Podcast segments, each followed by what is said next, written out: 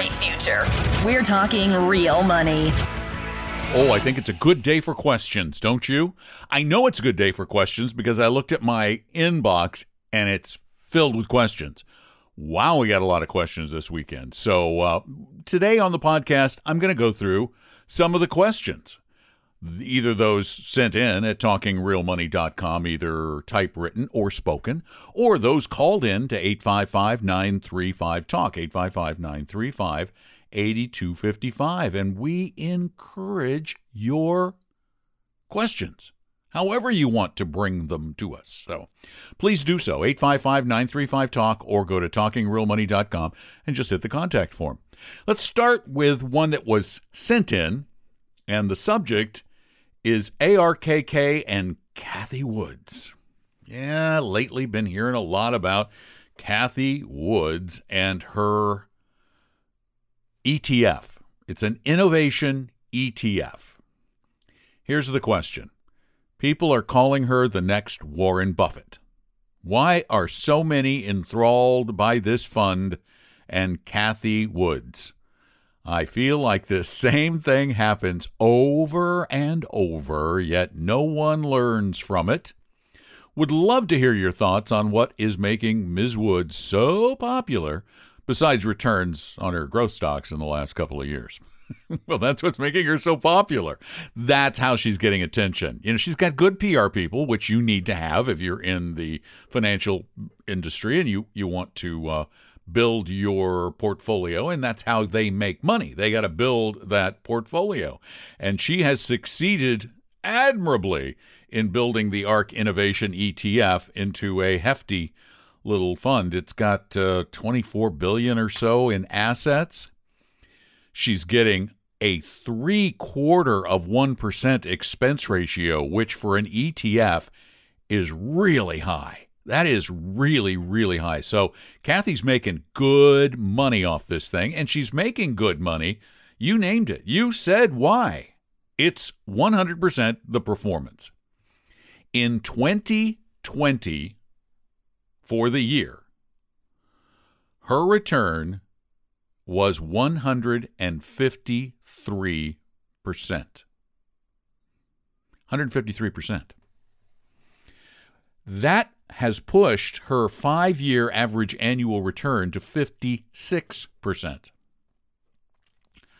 It wasn't that great prior to 2020. So what was it that happened in 2020? You can see it in the charts. You just have to look at the charts. Well, one, you have to look at her portfolio and see what the lion's share of her portfolio is. It's a small portfolio of less than 50 stocks. It's actively managed, and her biggest holding by far is Tesla. Over 10% of the portfolio was recently in Tesla.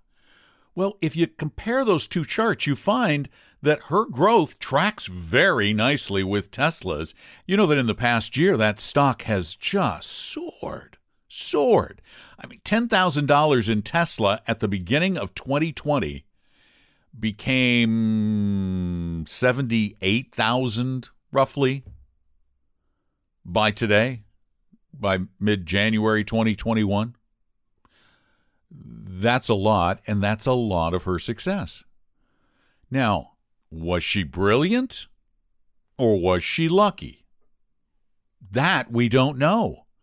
The jury is always out on that because there are, as you mentioned in your note, there are way too many instances of the best fund for a previous 5-year period turning into one of the worst performing funds, the bottom quarter, over the next 5-year period, which points to luck being a bigger factor than skill. But she's getting the press right now. A lot of people are going to jump into this thing. I would highly suggest that none of you do it because this is a highly risky portfolio, ridiculously risky. As a matter of fact, the standard deviation on this thing is 36%. The standard deviation for the S&P 500 is below 20. So this is just like, whoa, crazy, crazy nuts.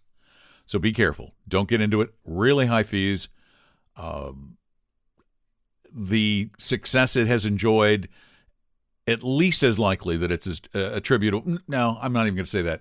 Based on previous research, far, far, far more likely that her results are attributable to luck, not skill. And these innovative stocks in which she invests, and I'll just name some of them that she's had recently. I don't know what the current portfolio looks like because everything's dated back a month or so, but her top four holdings making up, 25%, more than 25% of the portfolio are Roku, something called Invitae, and CRISPR. Now, CRISPR, that's the gene-modifying company. Then Square, Slack, companies that have done really, really well in the pandemic. But how will they do tomorrow? We don't know. And she's had Square since 2016. She had CRISPR since 2018. They just happened to have a really big jump lately, in part because of what's going on in the world. Do I have long-term faith that this is going to continue? No, I don't. And would I pay up for that? No way. Not 0.75% because while it's nice to make a lot of money, it's pretty miserable to lose a lot, and that's what has tended to happen to these funds in the past, these hot funds. And these are companies that are operating without profitability almost universally. I'm looking at PE ratios on these things, and very few have earnings. And of those that do, the price-earnings multiples are, crazy high. So they have got to do well for a long time to justify their current valuations. Would I touch it? No. Thank you, though, for the note. I really appreciate it. 855-935-TALK is our phone number, and we do have a lot of calls that came in. I love your radio program, and I can't seem to find you. The last two weekends, I've checked into KOMO, and you're not there, or I couldn't find it. Can you let me know if you broadcast live on the weekends anywhere else? I do receive your podcasts. Thank you. I don't know where we went, but I'm pretty sure that Tom and I were both there the past couple of weekends. Are you sure you have the right time? Because we're on at noon Pacific time. And that's where you'll listen live on the radio, noon Pacific every Saturday, or 3 p.m. Eastern time every Saturday. And we're on the radio. It's 97.7 FM or 1000 AM. Make sure you've got the right dial position. And you do listen to the podcast, so you'll be hearing this. And also, you can go to TalkingRealMoney.com, and this is good for all of you. You can go to TalkingRealMoney.com, scroll down the page, and you'll see a button where you can listen to us pretty close to live. Few-second delay because of the internet through TuneIn Radio. So go to TalkingRealMoney.com and listen live. It works either way. It's pretty easy. Thanks for the call, and you can call us at 855-935-TALK or send your questions in at TalkingRealMoney.com on the contact form. The subject of our next written question is, high net worth, is an advisor really needed? Hey guys, love the show, appreciate what you do. The question is more out of curiosity. I hear in most financial communities that a motivated person can do indexing investing on their own to save money on hiring an advisor, except if they are high net worth. High net worth individuals are usually recommended to hire an advisor. I've heard reputable people recommend Stacking Benjamins, Afford Anything, and I think you guys as well. Why is it that high net worth individuals can't do it on their own with the same strategies? Can't they just follow the 3-fund Boglehead method or the Merriman 2-fund for life method as well? What makes these strategies less efficient for high net worth individuals? I would think these strategies could work if you had 10K or 100 million net worth. Is it an accumulation phase versus distribution phase thing? Appreciate any insight. And no, the impetus of this question is not because I got a large windfall, although I am open to donations. Dream on. Just curious. Well, it's a good question, and it's a broad generalization when we or anyone else says it. But when you get into the time or the situation where you have a lot of investable assets, there are some more sophisticated strategies that you can employ that actually have proven in the past to be more efficient than just a 2 or a 3 fund solution. We suggest that people start with a simple solution initially because individuals can't hire advisors with small amounts of money generally. It's hard to get a fee-only advisor. That's going to change, but it's hard. Now, in the beginning of the accumulation phase, do pretty darn well with just a couple of funds, with any of those solutions you talked about or our 3 funds. But when you get to the point where you've got more money, you're really trying to build that wealth to generate high income in that distribution phase, there are strategies. As Paul's 2 fund shows you, he's talking about a small cap value and a target fund. But if you build a portfolio that overemphasizes small cap, that overemphasizes value, that adds the proper amount of emerging markets, that gets you properly allocated overseas, that gets you properly allocated into real estate, that really does put all these in the right places, and then hold your feet to the fire. This is where it gets tough. People won't rebalance left to their own devices most of the time, particularly not a portfolio that has a lot of moving pieces. So that's where it gets into really making an advisor valuable, in that they don't let you drift off, they don't let your portfolio get out of whack, they keep you doing what you need to do, plus they tend to have expertise in taxation issues, and as you get more money, taxes matter more. When you're just getting started and you're in the nothing bracket, you don't need tax strategies. You just want to make as much money as possible. But when you get up into the 30-plus brackets, you need tax strategies. You need portfolios that are managed to reduce taxation. You also need somebody who has some expertise now in estate planning and handing that wealth off to another generation, or setting up charitable trusts or whatever it might be, in conjunction with a good attorney, in conjunction with your accountant. So that's really why the generalization, that you're getting to the point where, 1, you can afford it, and 2, where the services an advisor provides are not just about adding to your return, but are about improving your life. You're using them the same way you use any hired help to make your life easier and better down the road. So that's the straight answer. No. Can they do it on their own? Yeah, of course they can. Will they get the same bang as somebody who has an advisor? Well, the evidence says no. So that's what I'm going to lean toward.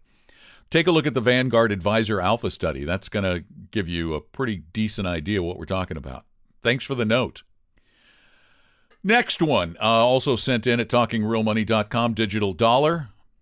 The question, I read that Congress may pass a bill where the Fed controls all our money and it goes to a digital dollar account. True or not? Well, okay. As far as it goes, there is talk about going with digital dollars because, seriously, paper dollars are practically obsolete. I went to get gas today. I opened the ExxonMobil app on my iPhone. I punched in the pump number. I clicked on Apple Pay, and my transaction was authorized. And I filled my tank up, and I got points from Apple, and I got points from ExxonMobil. Yeah, does everybody know about my transaction now if they want? Does the government know if they want?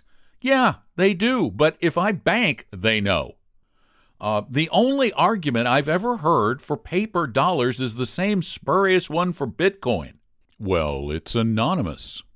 And I get the privacy concerns, because I like my privacy as well as the next person, but why do I care all that much? I prefer the convenience to taking dollars out of my wallet, walking into the store, waiting in line, and saying, $20 on pump 15, when I really needed $30, because I don't know how much I need to fill it up. Yeah, we're going to get digital dollars someday, probably based on blockchain, and it'll probably be sooner than you think. But we'll still have paper dollars out there, too, for a very long time. And then the question goes on, is gold a better investment to hedge against this? What kind? Bullion or coins? What are you hedging against? Really, what are you hedging against? We live and have lived for about 8,000 years in a society of governments with laws and taxes, and in exchange, we get roads and armies surrounding us and protecting us. Yeah, they can be a little annoying at times, but what do you want? What's the alternative you want? I just don't get all of this concern about the government. I don't care where you go on the planet, you're going to have a government. Unless you go up in the mountains all by your lonesome. Is that what you want? Like everybody dead in anarchy? Because that's the feeling I get. No, quit worrying. Just stop.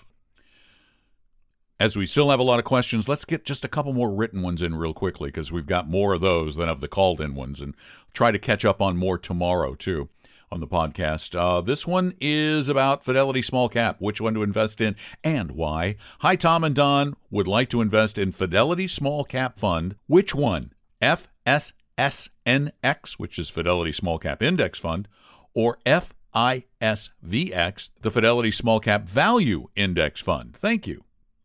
If you are trying to add small cap to your portfolio to boost your return, as in Paul Merriman's two-fund solution where you use a target date fund and a small cap fund, he and I both agree you should get the biggest bang for the buck with the small cap value index because the evidence points to past outperformance of both value stocks and small company stocks. So if you get small cap value, you get a potentially bigger bang for your buck if you're just going to get one fund. So if you were just going to get one fund and you understand just how crazy volatile this kind of a fund can be, and it's only for a small portion of your portfolio to help enhance your long-term return, and you're going to be super califragilistic patient with it, then go for the small cap value index. Thanks for the note. All right, here's the last one for today. This was sent in at TalkingRealMoney.com on the contact form. Hi, Tom and Don. I'm a DIY investor and have around $2.7 million net worth till now, no debt or mortgage. I save extensively in VTSAX, which is the Vanguard Total Stock Market Index Fund, VSIAX, which is the Vanguard Small Value Index Fund, and VTIAX, which is the Total International Fund, in my Vanguard brokerage account. VSGLX, which I think he's got the symbol wrong, but I think he's got Vanguard Small Growth Index in my backdoor Roth account, target date 2065, and small cap value DFA in our Roth 401k and HSA accounts. I just keep putting money in every month, every now and again in the brokerage accounts, and we are not spenders, but savers. Feel I have done everything right, but sometimes feel and question myself if I'm on the right track and not setting myself up for mediocre returns based on the index funds I'm invested in. You guys repeat yourselves again and again, but still need reassurance everything will be fine. I am a long-term buy and holder. Not having emerging markets and large cap value in portfolio is how much of a loss? Well, I'll start with that question. Not a lot, particularly not with large cap value. You've got small value, you've got small growth, you've got large value in those other portfolios because they're blend. You don't really need it all that much. I think you should have an emerging markets fund. I do think it helps. I think it adds additional potential return, and it gives you some offset for your volatility because emerging markets don't move in lockstep with the rest of the planet all the time. Next question is, do you need any sector ETFs? No, absolutely not. Is the Ohio 529 as good as the Utah 529? I have to tell you, I have never looked at the Ohio 529, but if it has Vanguard funds and or DFA funds with similar costs, then sure. How bad is it not to rebalance? I don't have any bonds in my portfolio. Is there any data to indicate that portfolios that are rebalanced regularly have better returns in the long run than that are not rebalanced at all, or vice versa? There isn't data that shows that rebalancing improves returns. What rebalancing tends to do, though, is reduce volatility and enables you to do something that few people are very good at doing, and that is buying high and selling low, selling stocks after they've won for a while and buying into those that we are pretty confident will probably continue to do well at some point in the future, just aren't doing that right now. So rebalancing does that for you, and we think that is incredibly, incredibly important. Finally, your other question is, what if everyone invests only in index funds and the market is an index fund 100%? Will it be catastrophic? Catastrophic? Absolutely not. Will it reduce returns overall? Would it? Yes. Do I expect it will ever happen? Not in my lifetime. Probably not in yours either, because you will never eliminate greed. You just won't. There will always be people who think they can beat the market and those who panic when the market frightens them. And that's what index funds do. They take advantage of people's speculative nature. And it's just like casinos. Who makes more money in aggregate? The gamblers or the casino owners? The casino owners. If everyone stopped going to casinos because they knew they were net losers, would the casino stop working as a way to make money? Absolutely would. But do you ever think that will happen? Really? No. I cannot in my wildest dreams imagine humanity evolving that much in anything short of thousands of years, at which point, who knows what we'll be investing in. Thank you for your question. And I want to thank all of you for your questions. And if you want to learn more about a lot of the things we talk about, investing, generating income, and more, all these things that are important to know about retirement, Medicare, Social Security, long-term care, and hear from some really great experts like Paul Merriman, about whom we've talked a lot, David Booth, the founder of Dimensional Funds.